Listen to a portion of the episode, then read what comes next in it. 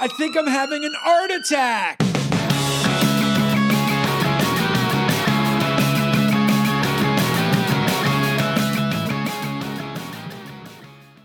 What's up, everybody, and welcome to another episode of Art Attack with your host, Lizzie Daston, art historian, myself, Bua. And before we start, I'm going to tell everybody out there uh, that December 15th, from 1 to 5, I'm going to be having an Art for the People show.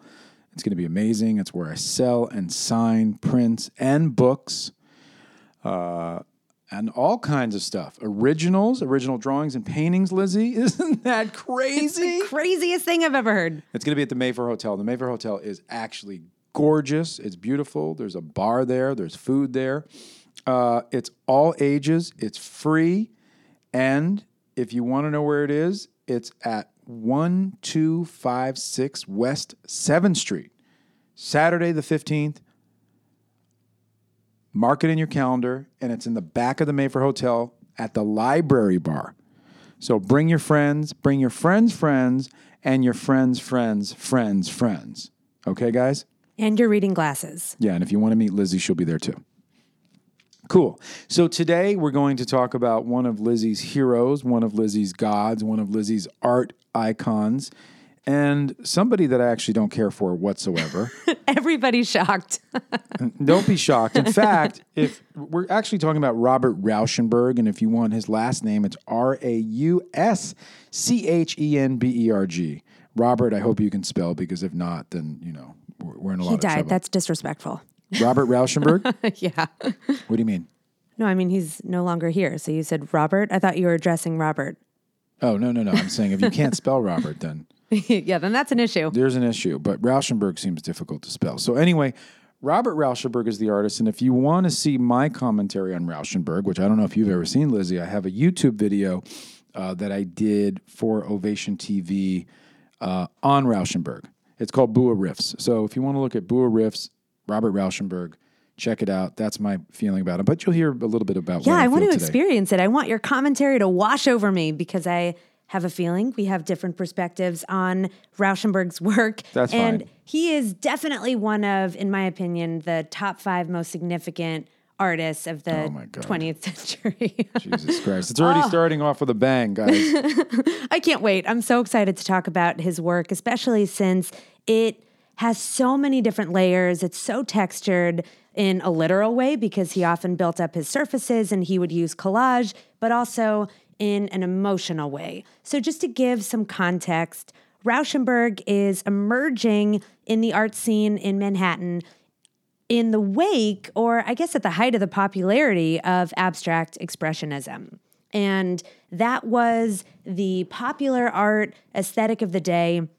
And just as a little recap on Abex, it's all about these wild, sweeping brushstrokes. It's about mark making, it's about scale, it's about painting huge to be intimate.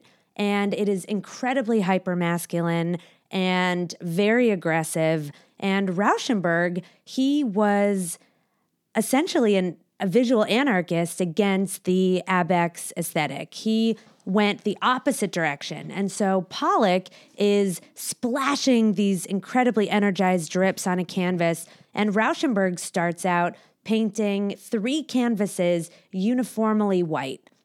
There is no sense of the artist's hand. There's no mark making that is apparent at all. And so we still retain this very large scale, but everything else has been completely erased from the Abex expectation. And he called these paintings clocks, which I think is pretty brilliant because he said that if you really contemplated them, you would see shadows pass by the surface telling you what time of day it was. And so it wasn't just about the painting, but how the painting changed and transformed through time uh, using light as this integer of transformation. So I think that is really cool. And also his use of this three, the tripartite composition that goes back to the uh, the tradition of triptychs in religious artwork that is the most significant, the holiest of scenes, where the central image is typically Christ on a cross, and then the two flanking images will be other scenes from the Bible, like the Annunciation or something else. Those are actually the two, the only two Bible scenes I can think of right now, but something that has this elevated sense of spiritual importance. And so by eliminating subject matter and also going one step further and eliminating the own trace of his hand, Rauschenberg is really doing something conceptual. And it is also aligned with other creative innovators at the time this dancer named Merce Cunningham and the composer John Cage who famously, I think we've talked about it on the show, he composed a piece called Four Minutes and 34 Seconds, where he had a full orchestra in a room. And then at the start of the piece, everybody lifted their instruments. And then it was followed by that amount of time of silence. And so every iteration is different because people are going to shift, people are going to cough, people are going to stretch and make creaky noises. And so it becomes more a performance of nothing and of silence and of spontaneity rather than anything that is formed in any kind of positive uh, way. Right. And I think you were onto something when you said a performance of nothing. I think that was really, you hit it on the head with Rauschenberg right there. yeah, to me, you know, I, it's, it's, sometimes when you go to a museum and, you know, like I say, you know, the museums today are very conceptually leaning towards conceptual art and contemporary art. And most museums these days do favor that kind of work. And and although there is conceptual conceptual art and contemporary art that I like, um, Rauschenberg is definitely not one of my favorites, and I'm putting that mildly.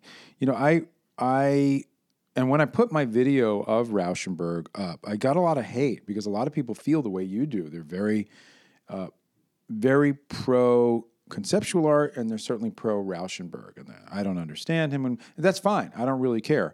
But, you know, I'm an artist, so I'm coming from a place of being an artist and there's nothing first of all in here that is reminiscent of understanding of good drawing. This is not about good drawing. This is not about good painting. This is not about draftsmanship. This is not about understanding color, value, saturation, harmony, hue, texture. Texture, sure. We could give him texture, sure. But to me, it's uh, it's just really like a hodgepodge of conceptual garbage. I look at his work and his, especially his, his combines, and I actually really thought when I first saw one of his combines that it was a homeless shelter that somebody put in a museum.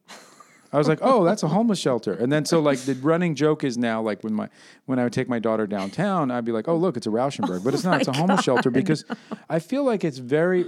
Manny's looking at it like stunned. Manny, are you feeling like that's a homeless shelter? Yeah, he's nodding his uh. head. So, and even like bed. I mean, like he takes a painting like bed, which he's which is at the MoMA that he did in 1955, and it's a dirty quilted sheet that is a pillow which is hung. I can't tell. I, I guess it's hung on the wall, obviously, right? It's not on the ground. Not obviously though, because a bed is a horizontal piece of furniture right. or you rest you interact with it horizontally but he is displaying it vertically. But it is so dirty and so gross and so i would never want that on my wall. I could never see that on the wall. And if it, this fetches millions of dollars it just disturbs me because to me he represents everything that is wrong with the art world. In other words when i go see a conceptual painting and i read the placard and it says bed and then I talk to a wonderfully articulate art historian such as yourself, and they go, "Oh, this is what's so great about it," and this and that. That's where I feel like the the boundary of esoteric just goes too far. I feel like it's just too far. This is you like art has gone too far. Where I'm like, this this has to stop. Like I must say, we I have to put my foot down. Like this is just this is not art anymore. Like okay, we can call it conceptual cleverism, perhaps. Maybe cleverist is a good way to call him. But please don't put Rauschenberg in the same conversation of artists as an Egon Schiele, a Gustav Klimt, a Howard Pyle, a Degas, a you know, anybody that we've talked to, a Rockwell on this podcast. I get it. And even a Warhol or a Banksy. Because to me, what he's doing. And by the way, that being said, I must have an aversion towards him because my teacher Phil Hayes, who was the chairman of Art Center in the 90s, he used to talk like Thurston Howell, like this. He was like, Boo, I really feel like you need to be more Rauschenberg. He loved Rauschenberg, and, and he always made us do these really weird boxes, like these really crazy conceptual boxes. And I know that he does work where it's three dimensional and box like, and he's got a you know, look, people wax poetically about Rauschenberg, and especially in the contemporary art world. But a lot of those people also do not know how to draw at all. And just because you take a couple of drawing and painting classes, that don't mean shit. Because drawing is a very painful uh, and painting is a very painful process in understanding that. And look, you know me. I love Romare Bearden. I think Bearden's a genius. You know me. I love Hockney. I think I, th- I think that you know I don't call him Hackney. I call him Hockney. I don't think he's a hack like a lot of people do. I think he's great. I love his collages. And I look at I look at um, Rauschenberg, and you know, I'm going to be nice and say I don't get it. But to me, I feel like I gotta just be like, we, we gotta really think about this, guys.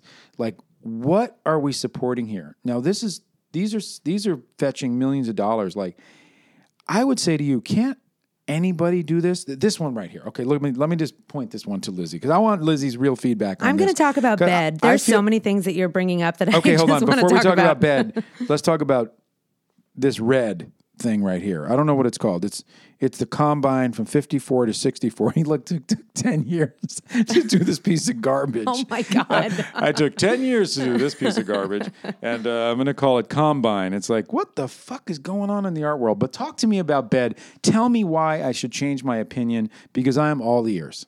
Oh my God, I'm super excited. Okay, well, first of all, you mentioned that he shouldn't be in the same category as a Schiele or a Degas, and I couldn't agree more. Not every artist has to be doing everything, and Rauschenberg was not trying to draw. What He do you was- mean every artist has to be doing everything? Well, not every artist has to have an elevated skill set in drawing and painting and sculpture and casting. I agree. Yeah, and so he's not in the same category as a draftsman because he's not showcasing himself as a draftsman. Totally agree. But when you mention combine, I think it's worth explaining to our listeners what that is. So it literally means it's combining Garbage. No, I'm sorry. What is it? No, I'm totally kidding. Sometimes it does incorporate found objects, which one man's trash, another man's treasure. Absolutely. Boo's trash is Lizzie's treasure. There you go. but he's Hey, combining. listen, if I had a Rauschenberg, I would take it to uh, Sotheby's right away and help you and have you help me auction it off to make that money. And I would be weeping the whole time, I know knowing be that like, "Don't sell it, No, don't it sell it." So he is collapsing the distinctions between painting and sculpture. So his work has three dimensional elements and yet is often exhibited on a wall and not on a pedestal like sculpture is is traditionally shown. So he is disrupting the boundaries of what defines a painting, what defines a sculpture. And Bed from 1955 is really his first fully realized combine. And he was really broke at this point, and so he didn't have enough money for a canvas. So he ended up using his own bedding, his sheets, his own pillow, and a quilt that was given to him by his ex wife.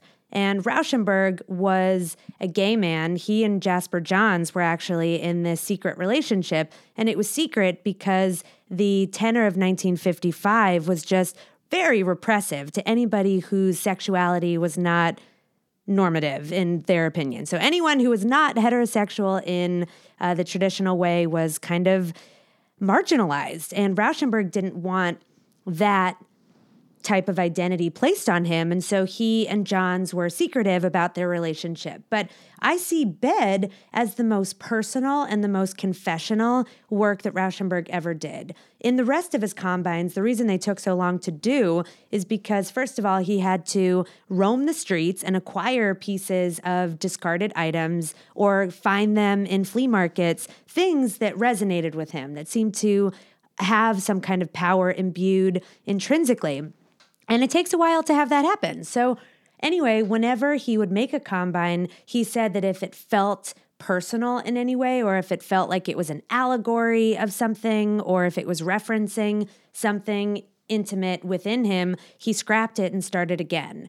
And the reason he did that was because he is vehemently opposed to the abstract expressionists. And so for them, everything was about the internal landscape of the mind and and the subconscious need to just spill your own experiences onto some kind of surface. And so Rauschenberg was denying that impetus in his combines. However, I argue that bed is the only time that he really is personal. And if you think about what a bed is, we do our most intimate things in, or our most intimate actions happen in beds.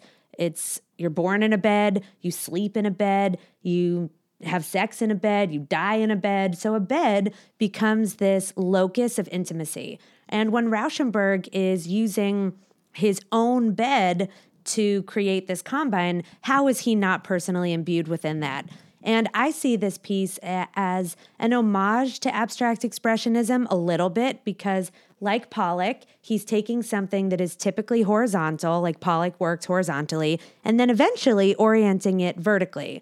So he didn't show the bed as we we live in it. He showed it on the wall. And also he's splattering paint in a very Pollockian manner, but he is Polokian. I know. I think I just funny. made that up. I don't know. think I like, did. it. I like it. It feels it. good. No, it makes sense. That's a good one. Thanks. So he he's really taking something that is ubiquitous, this found object, so to speak, and he is blurring the boundaries between painting and sculpture and our expectations of each, but he's also imprinting something that's deeply personal into this particular work that I believe was in some way a reference to his relationship with Johns.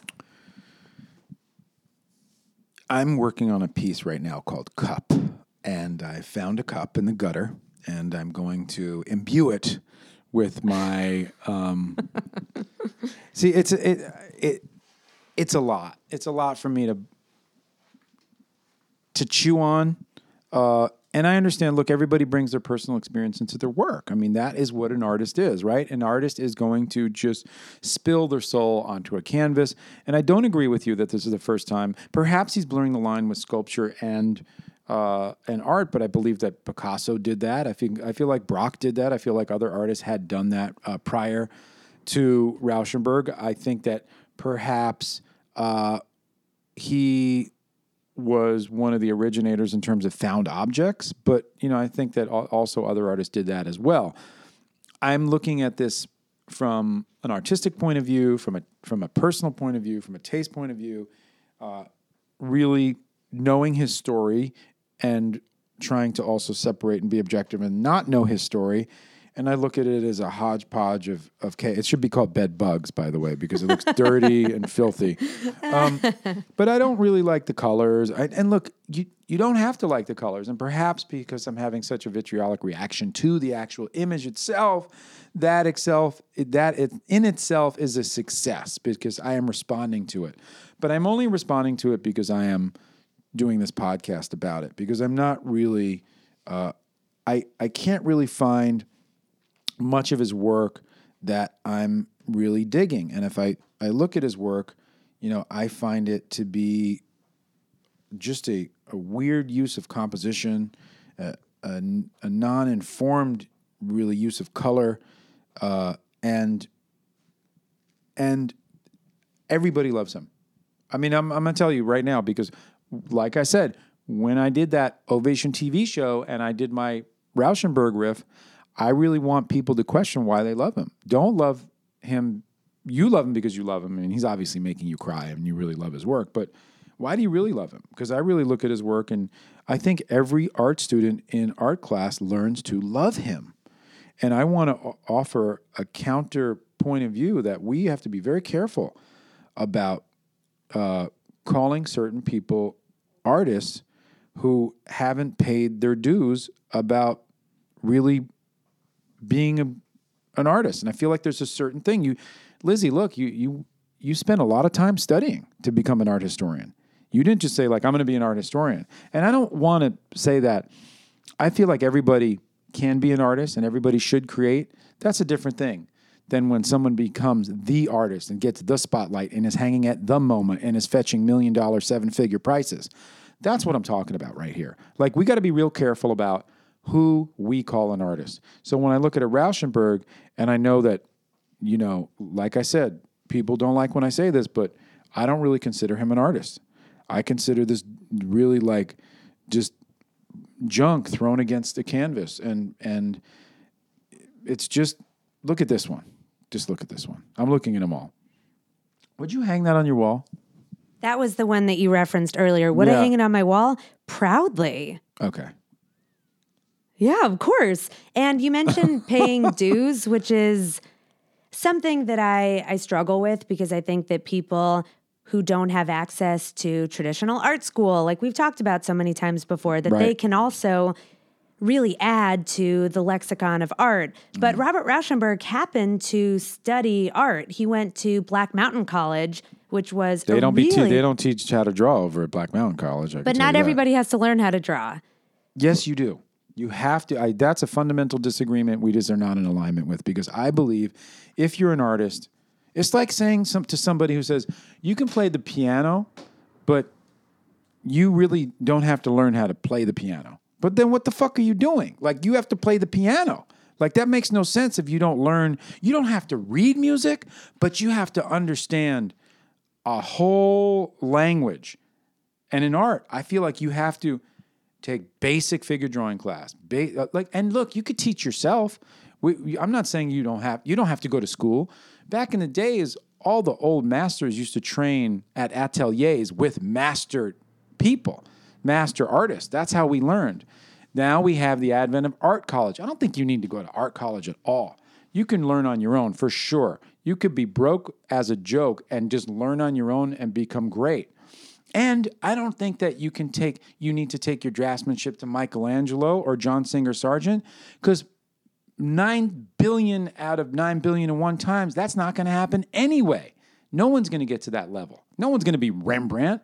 But I think that you have to have a basic, fundamental understanding of drawing and painting in general. And I know you're going to tell me, well, the, he studied at the Academy of Beaux Arts, actually, Bua. Is that what you're going to say right now? No, I was going to say you're right that in order to be a pianist, you have to learn how to play the piano. Right. But you don't have to know how to play the piano to be a clarinetist. to right, play but the that- clarinet. right, but I think that you're, but I think that you're then arguing in favor of my argument, which is you have to have a fundamental education about the medium that you're going to engage in, and perhaps and he, has- did. He Okay. did. His medium was assemblage, was sculpture, Mm-hmm. was collage, and he was well versed in those practices. His medium was not drawing. So who cares if he was a draftsman? That wasn't his thing. But he was painting all the time, so he was- not. so yeah, but he wasn't.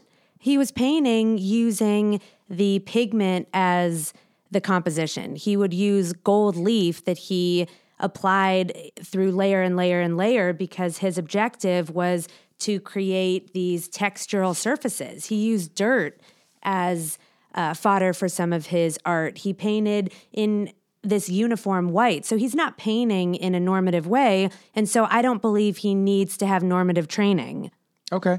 Well, I have a fundamental disagreement about that because I feel like you really do need a fundamental understanding of composition, even if you're self-taught and color and and and drawing.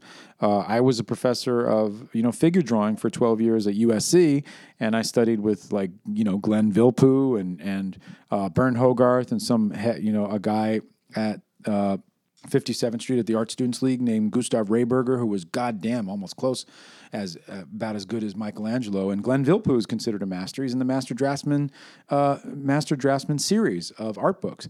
But that being said, just because you know I've had an education in terms of drawing and I love fundamental classical drawing, I don't think anybody needs to do that to be to be great at all. I look at artists that I personally love like Crumb. Crumb's not a great draftsman at all. You know, Crumb is a really funny draftsman, and you know he's able to articulate himself enough to get the message across. And I feel like that's what it is. You got to be able to be versed in cer- a certain level of verse, and then you can graduate and go do what the fuck you want to do. I mean, look at Picasso.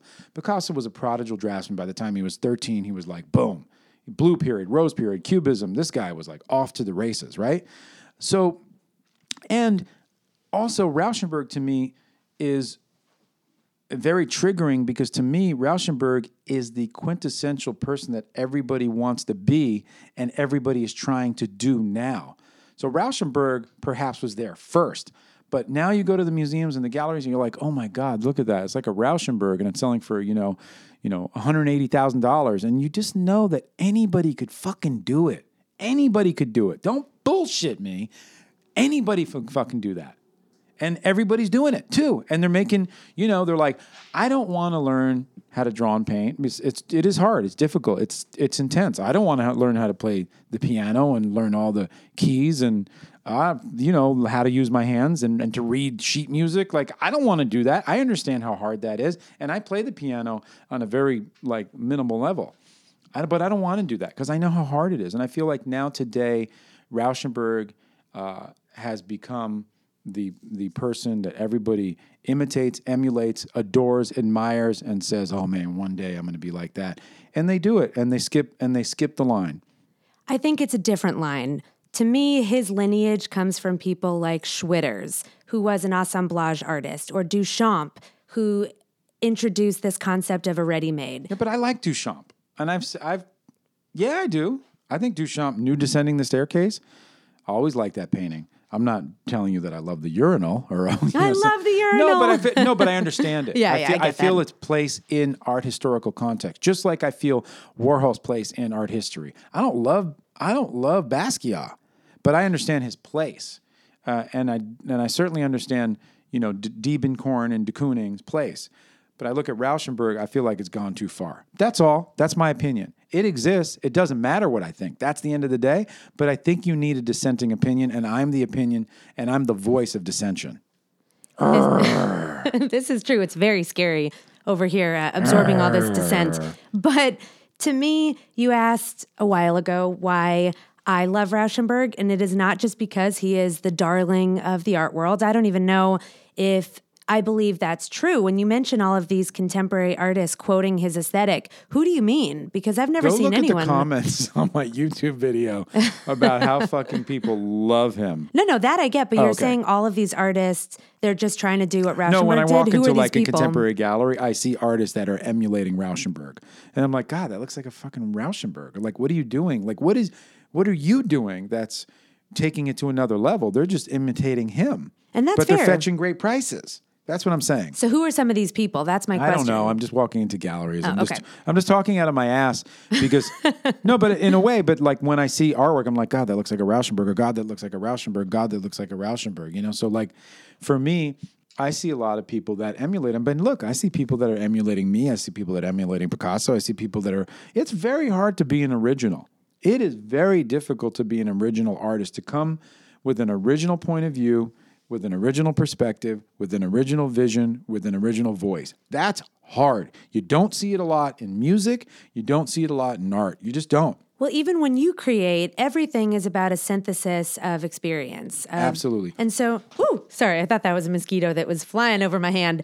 um, anyway, to to um, finish Yeah. up my perspective on Rauschenberg, you asked why I particularly like him, and to me, the history is so integral to understanding his work and to go from a Pollock to a Warhol. That aesthetic could not be more dissimilar. And to go from one to the other, we need really strong visual disruptive voices in order to bridge the 50s to the 60s. And that is what Rauschenberg did. That's what Johns did too. But I think that Rauschenberg's conceptual art, the work that he did, the white paintings, the clocks, the erased de Kooning that we talked about in a different episode, the early combine. I'm not as interested in his later combines as I am. You don't think they look like little homeless shelters and garbage factories? I mean, I laughed because I can see where you're coming from, but I also know enough about Rauschenberg's practice to have a different a counter narrative to that. But yeah, it's a funny anecdote because there's truth to it. But I think his early conceptual pieces, his mm-hmm. dances, his work with John Cage, this tire print, I think all of that is just so luminously elegant and such an interesting way of taking the style that initially launched the US as this global tastemaker to transitioning that aesthetic to make way for pop. And so I think for those reasons, he is incredibly influential. And I really love his embrace of the void. I think that that that's a that's an interesting conceptual practice, and I I think that his executions of uh, those inquiries are really successful. Okay, well, look, I have a lot of admiration for your point of view and your opinion. Uh, I still hate Rauschenberg. I, I feel like he should really not be called an artist. He should be called a cleverist. So let's start talking about him that way, everybody out there. Uh, but that being said, I'm, you know, everything you say, I always listen to. Uh, I always value, and I think you're you're brilliant with your with why you love something. I just think on this one, I would just agree to disagree. That's fair. Let's do it. Okay, everybody. Thank you. Peace.